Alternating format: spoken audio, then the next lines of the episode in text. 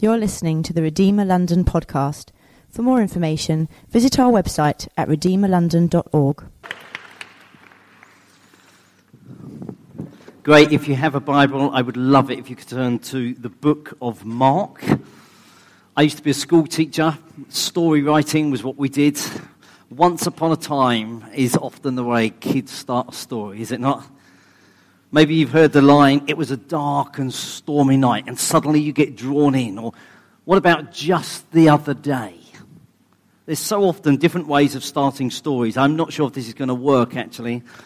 Um, it was the best of times, it was the worst of times, it was the age of wisdom, it was the age of foolishness. Anybody tell me which story that is?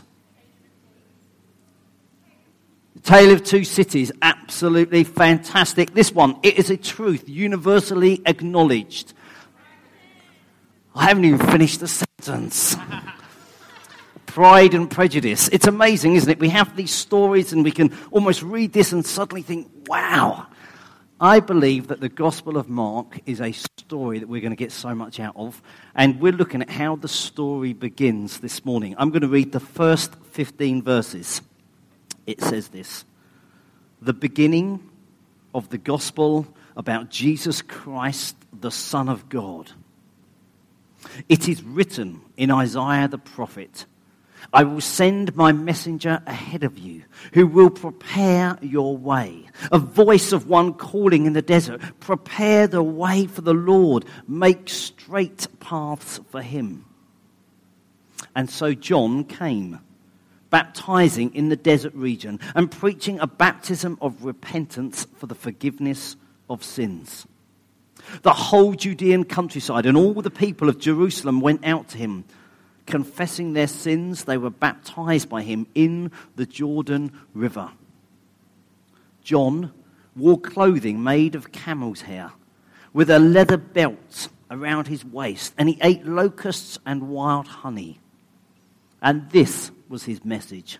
After me will come one more powerful than I, the thongs of whose sandals I am not worthy to stoop down and untie. I baptize you with water, but he will baptize you with the Holy Spirit. At that time, Jesus came from Nazareth in Galilee and was baptized by John in the Jordan. As Jesus was coming up out of the water, he saw heaven being torn open and the Spirit descending on him like a dove. And a voice came from heaven You are my Son, whom I love. With you I am well pleased. At once the Spirit sent him out into the desert, and he was in the desert 40 days being tempted by Satan. He was with the wild animals, and angels attended him. After John was put in prison, Jesus went into Galilee proclaiming the good news of God. The time has come, he said. The kingdom of God is near. Repent and believe the good news. Let's pray. Father, as we look at this story, as we're going to spend some weeks now in this, the story, I pray that we'll hear from you. I thank you that we can come to the one who is the author and say, Oh, please, would you just bring us some illumination, some understanding of what you meant in these words? I ask this in Jesus' name. Amen. So we're going to be looking at the book of Mark. This is the first gospel. If you don't know anything about the Bible, there are four accounts of the life of Jesus Matthew, Mark, Luke, and John. I know that Mark is the second one in your Bible, but actually it was the first one that was written. I would say that this is the London gospel. The London gospel. Why would I say that? Because it is fast paced, it is active. I don't know if you realize this, but I've, I've just read the beginning of the book and there was no Christmas. Yeah, we've just celebrated, haven't we, about angels and shepherds and kings and mangers, but he doesn't include that at all. Somebody said reading the Gospel of Mark is a bit like, you know, being asleep in bed and somebody slapping you around the face and throwing water on you. You say, get up, you're late. And you come rushing out of bed and you go straight into the day. Mark has got this instant excitement, fast pace about his gospel. What he covers in the first 13 verses that I've just read to you today, Matthew takes 76 verses to cover, and Luke takes 182. Luke takes 10 times as much space. Mark, one of his favorite words, there's only 16 chapters to this book, but one of his favorite words is immediately. It's used over 40 times in 16 chapters. Immediately, immediately, now, instantly. Come on, let's move. And so I want us as a church to almost buckle in for this ride. Who knows what it's going to be like? If you're into personality profiling, I'm going to suggest that Mark was an ESTJ. He was an extrovert. He was, it was all out there. Now, was that Mark or was it Peter? You see, Mark got lots of his material from Peter the disciple, and we find that flavor flowing through in this story. But before I get sidetracked, let's jump straight in. My first point today is that it is his story.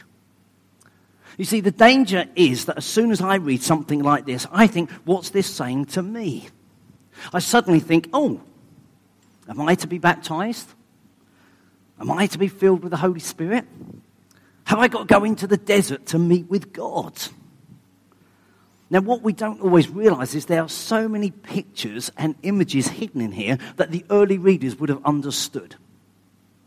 I was in the car this week driving up to Watford, and uh, we had four kids in the car with me because we were going off to Laser Quest. And as soon as a tune starts on the radio, they all start singing along.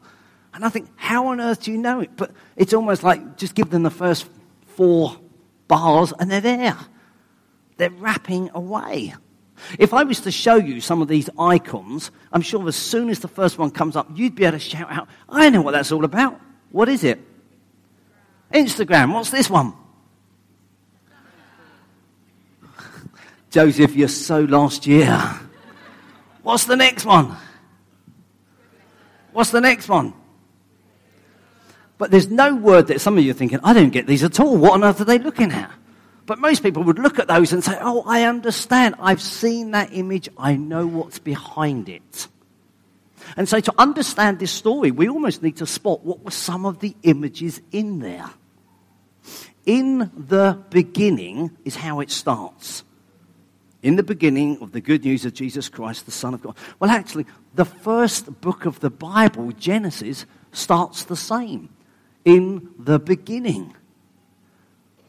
So, what they would have suddenly understood is hey, this story is much, much bigger than I realized. It's not just right here, right now. But, oh, in the beginning, for, for Jews, that would have been the Torah. He talks, he refers lots actually in this whole passage, just even about the Israelites coming out of slavery, coming through water. There's the whole thing of the wilderness, the desert, the baptism. Well, that was the people that were in slavery that then came through the Jordan, that then into the wilderness before. Oh, wow. This is the whole Torah is represented in this story. What does he say? He quotes Isaiah. Oh, who was Isaiah? Well, Isaiah was one of the major prophets in the Old Testament. He's got a book that we have 66 chapters, not just the size of it, but just the amount of things he said was considered a major prophet. Oh, and suddenly he's feeding into this story. But actually, We've all sat there and thought, God, Isaiah was quite a clever chap. They would have known that Isaiah was the bulk of the quote, but actually the quote starts from another guy. And actually his name was Malachi. And Malachi was the last prophet, we would call him a minor prophet, that spoke 400 years before Jesus came. So already at the beginning of this, this story, we've got the Torah, we've got the prophets, the major, the minor prophets, when he talked about a kingdom established, they'd have thought, oh, actually, the whole thing of the kingdom in the Old Testament as well. It's there and it's massive and it's for us. Suddenly, this story, whoa, you know, it's like technicolor, it's like life on speed. You know, this is, whoa, what on earth is going on here? The beginning of the gospel about Jesus Christ, the Son of God. You see, Jesus Christ, the Son of God, Son of God, it wasn't like a dad and their boy. Son of God was the, the description of the Messiah. And so, actually, right at the beginning, it's, it's almost like, I don't know, the newsreader saying, you know, Arsenal 6, Man United nil. You know, they've given you the headline straight up, and then they go and describe what the game was like. And in many respects, that's what Mark has done right at the beginning of this story. What he has said is the game is this. In the beginning, the gospel about Jesus Christ, the Son of God. Jesus Christ, the Son of God. So, what's this story all about? Jesus Christ, the Son of God. I am looking for a bit of participation this morning. So, I would love you all to say this Jesus Christ, the Son of God. Jesus. Jesus Son of God. Now, you see, if you pick that up, when the story starts going, you would come back to that.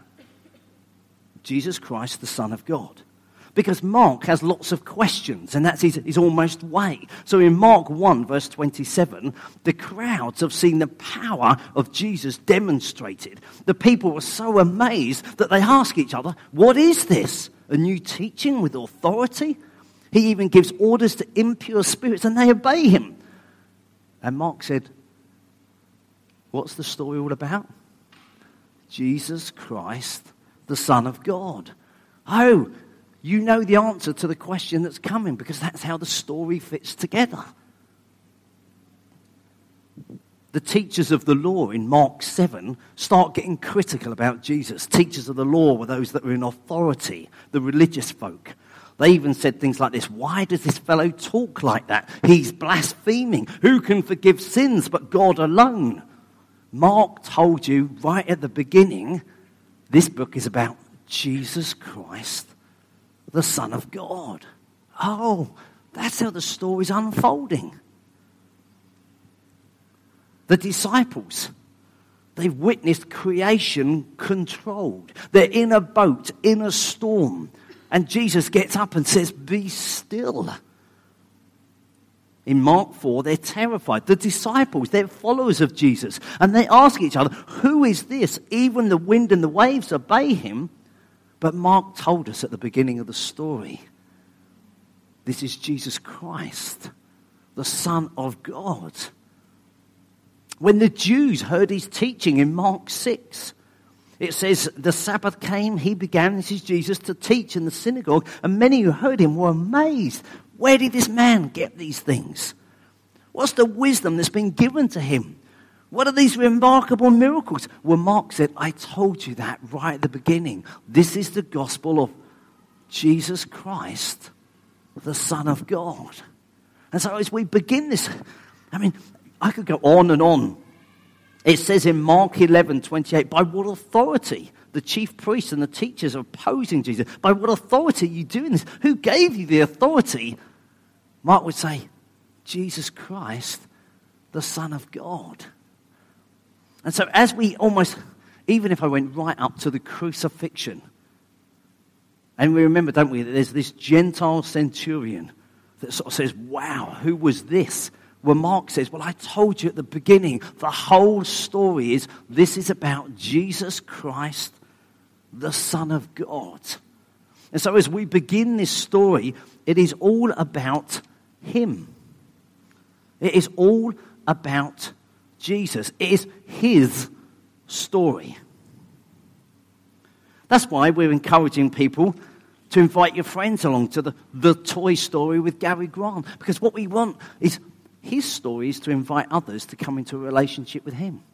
All of us were called because he came in grace and, and whether it be a friend, a family member, and, and told us about Jesus and his story. So we got caught up in it. And so the whole purpose of that evening is whether you've got a friend or not, you come along. Why? Because we want to catch other people up in his story. So, firstly, I'd like to say the story begins and it's all about him. But I think the other thing is that actually the story is all about us. Why do I say that? Well, I think there's three situations that I'm going to pick out these first few verses that actually it's, it's about a place, but it's actually about a people. So, the first thing that we can pick up is that a lot of this happened in the wilderness. Now, wilderness, you tend to think of a place. I've even got a picture of one coming up, and you suddenly think, oh, golly, it could feel barren and like that. But actually, in the Bible, there was a lot of connection with people with the place. As I said, this is where God began with his people. After Egypt, he taken them out of slavery, they were gathered and formed as God's tribe in this place. In fact, in the prophet, the prophet Hosea, when God wanted to win his people's heart, what did he say?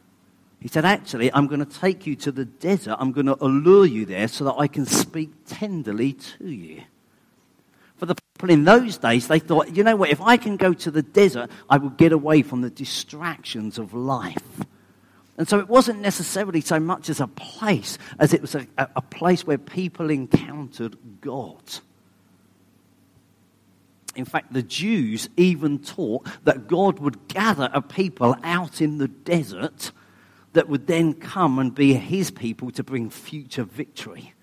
And so, this whole story, when, when there's this sort of sense of desert, what they didn't suddenly think, which I think of, is, oh, it's sand. They would have thought, oh, the desert, that's God and his people. That's a picture of God and his people. I think that would be absolutely true as well of the River Jordan. Now, again, I've never been there. I found a picture on the internet, whether it really looks like that. The danger is that we think of the River Jordan as a place, as a geographical place. And you can think, oh, but actually, the people would have understood that icon, the River Jordan. Oh, that was where God did so much. If you thought about the story of Abraham and Lot, Lot chose the plain of the Jordan there's a sort of sense of, oh, there was an anticipation of the blessing of God. We know that Jacob crossed the plain of the Jordan to meet his brother Esau when there was going to be a restoring of brotherhood. We know that actually Joshua led the people across the Jordan into the promised land. We know that the pro- prophets of Elisha and Elijah, their ministry was based around the Jordan. So actually, suddenly there's this icon that comes in the story that says, wow, this is where God does things with people. I guess my third and final image under our story would be the baptism of Jesus Christ. You see, it was a baptism of repentance, but Jesus had nothing to repent of. So why did he get baptized? Well, I think the Bible would say he got baptized because he was identifying with us just as Moses chose the people of God rather than the royalty and the privilege of Pharaoh's household. He says, I'm going to be identified with God's people. You get this picture that actually Jesus, it tells us in Corinthians, you know the grace of our Lord Jesus, though he was rich, yet for your sakes became poor, so that he could identify with us. And so suddenly the, the picture of the wilderness, the picture of the Jordan, and the picture of baptism was wow, this is his story, but it's our story. I'm included in this. I'm included. This would have been quite a shocking thing. So many of us sit and think, oh, yeah, that's quite interesting. You see, if you were a Jew, that was the people that were from the 12 tribes of Israel, if you were a Jew, you understood that Gentiles could need to be baptized because the only way to convert to become a Gentile to be a Jew was you had to get circumcised. I'm not going to focus on that this morning. You had to make a sacrifice and you had to get baptized. But actually, the baptism here was a sense of everybody. Jews are getting baptized as well. Because in this, it's almost like everybody comes. It's all people. It's not there's a segregation. You do, you don't. Everybody comes. That's what John's baptism was about. Your heritage is not enough, but you can come through baptism. I, I, I love the fact that I don't have to do this story on my own. I love the fact I don't have to come to church. It's my privilege to come to church. I mean, I think, golly, this boy band this morning, isn't it great how well they serve us and lead us today? I think I don't have to come. It's my privilege to come, isn't it? on the 28th of January, we'll be celebrating what God has done in five years. We launched the church in last Sunday, January 2013. So we're becoming, and we're just saying, God, what a privilege that we've had this story together. I encourage you, make sure you're around on the 28th. Make sure bring family, friends. We just want to be a week of giving thanks to God. We get to do this together. Some of you know that we've started a vision fund together as a church. Two weeks before Christmas, with very short notice, we asked you to give generously. Next Sunday afternoon, we're going to report on how that is all going. So if this is your church and you feel, oh, I'm a part of it, I encourage you, 5 o'clock Sunday afternoon, we're going to be giving a whole update on how that's going and what's happening. Because we're in this together. It's not like suddenly I'm, I'm on my own. It's not suddenly I just look from afar. I guess my third point, my final point this morning, it's his story, it's our story, it's also my story. You see, Matthew and Mark introduce the whole story of Jesus through genealogy and family. It's all to do with connections. John introduces the gospel through theology, if you read the Gospel of John. But Mark introduces the gospel through a story. And as I've said, we believe this is connected with Peter. You see, when you read the story of Mark, you suddenly discover there's lots of facts and insights that would have been a first hand account.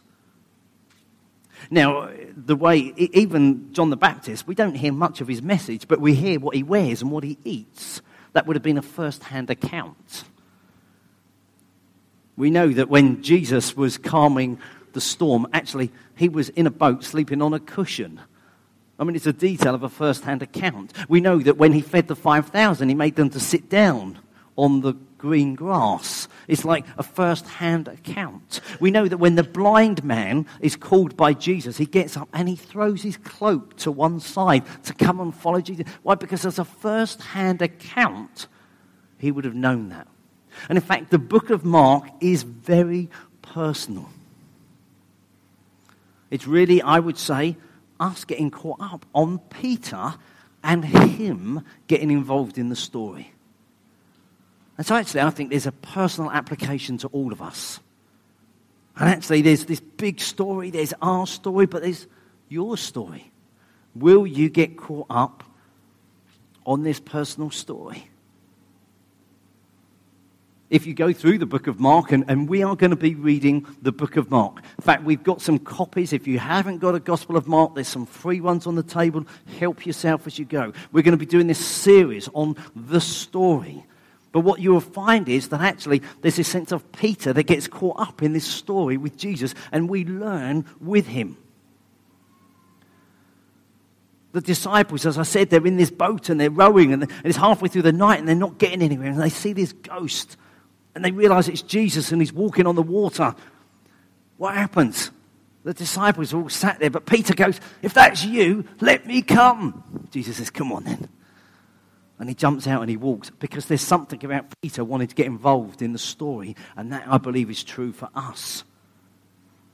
There's another time when the disciples are out fishing and they've not caught anything, and Jesus says, Go on, stick your nets over there, and they discover it. And, and again, his eyes are opened. And we believe that they probably had to row, I don't know, 100 meters to get back to the beach. But not Peter. What did Peter do? He, he thought, that's it, you know. He jumped out the boat, he starts swimming. He's just so desperate to get into the story. It's something personal for him. We know, don't we, that even when the story is that the tomb is empty, Peter runs, doesn't he? John stops at the tomb, but Peter runs in because he's so eager to get into the story, to find out, really? Where are the grave clothes? What's happened to my Lord? That's Peter. He's so keen to be a part of that story. What about you? Is this story your story? I was looking up this week, some of you I'm sure will be well aware of it, that famous people now want to get in on films and they become extras just because they're so keen to be a part of the story. If you watch the film King Arthur, David Beckham was actually one of the soldiers. Apparently, and some of you now tell me afterwards, oh, that's not true, it's just a rumor. Prince William and Prince Harry were stormtroopers on the latest Star Wars film. Apparently, you can tell because they're both over six foot, and every other stormtrooper is only five foot eleven. Must be true. I read it in the Daily Mail this week. They want to be involved in the story. It's funny because I think we live life and there's always this story. I told you um, uh, Riley lives with us. Riley's a Chelsea fan. So yesterday, Riley and I went and did a tour of Stamford Bridge. That's the home of Chelsea football. They wanted to tell us everything. There was a museum. You could look at the cups. Weren't many to look at, to be totally honest. But, you know, you could explore and just look all around about the history of Chelsea and what's happened and what time. And, oh, they've done this and they've done that. And you go in the changing rooms and all this kind of stuff. And then, you know, the guy doing the tour says, Who here's a Chelsea fan? And I folded my arms. He says, What about you? And I said, I'm a gooner. I support Arsenal. I thought, That's your story, it's not mine. Some of us do that with God in the start of 2018, and we're going to look at Mark. There's this picture before us. Oh, wow, this is the big story. And there's a sense of, come on, as a church, will we be in it together? And then the question is, what about you? Are you going to sit there and say, this ain't my story? Or are you going to say, you know what, I'm in? Next week, I'm going to be doing part two. But because I like you, I'm just going to read the first verse to you right now. It goes on, 16. It's not up on here. Jesus walked beside the Sea of Galilee. He saw Simon, his brother, and Andrew cast their net into the lake, for they were fishermen. Come, follow me. Jesus said, I will make you fishers of men. You see, there's a massive story Jesus does not say this How can I help you? Jesus says, Follow me. I repeat that. Jesus doesn't say, How can I help you? Jesus says, Follow me. That's why we have a week of prayer. And that's why I encourage you. I'll be at the door handing every single one of you this. The whole thing of this is how do we follow him? The danger in our week of prayer is that we can say, Jesus, how can you help me? But when you look at the story in Mark, Jesus is not going, how can I help you? How can I help you? How can I? He's actually saying to the guys, come, follow me. Prayer is our opportunity. This week, it should be the busiest week of your term, unashamedly. Pete, it's just started, I know. But this is where we say, do you know, I'm going to throw other stuff aside. I'm going to come and I'm going to listen to you. What are you saying? Where's this journey going? Oh, I'm on your adventure. I thought you were on mine. That's what the week of prayer says. The week of prayer says, Where are you going and how can I get involved? Our danger is that we come to the story and say, Right, I'm over here. Come on. What about the story? It's his story, it's our story, and it can be yours as well. I believe in this book we will see Jesus as the ultimate man of action. This story has pace and energy. I will finish with this quote. Often read up because I want to serve you well. This was a guy, a guy called Donald English. He was a Methodist, and he wrote this The mission to the world is his we are most fulfilled not when we seek fulfillment, but when we seek to find our proper place in His never ending purposes for the world. We are both less and more important than we think. He's basically saying, actually, there's a mission, there's a story. God has got a big story. You're welcome to get caught up on His story. Now, in some respect, you're less important. It's not about you, it's all about Him. But actually, more important because He'd love you to pray for someone to get healed at work. Will we be those that get caught up on this story. I believe as we look at the, the book of Mark, we're going to have a great adventure. I encourage you to come back for part two next week.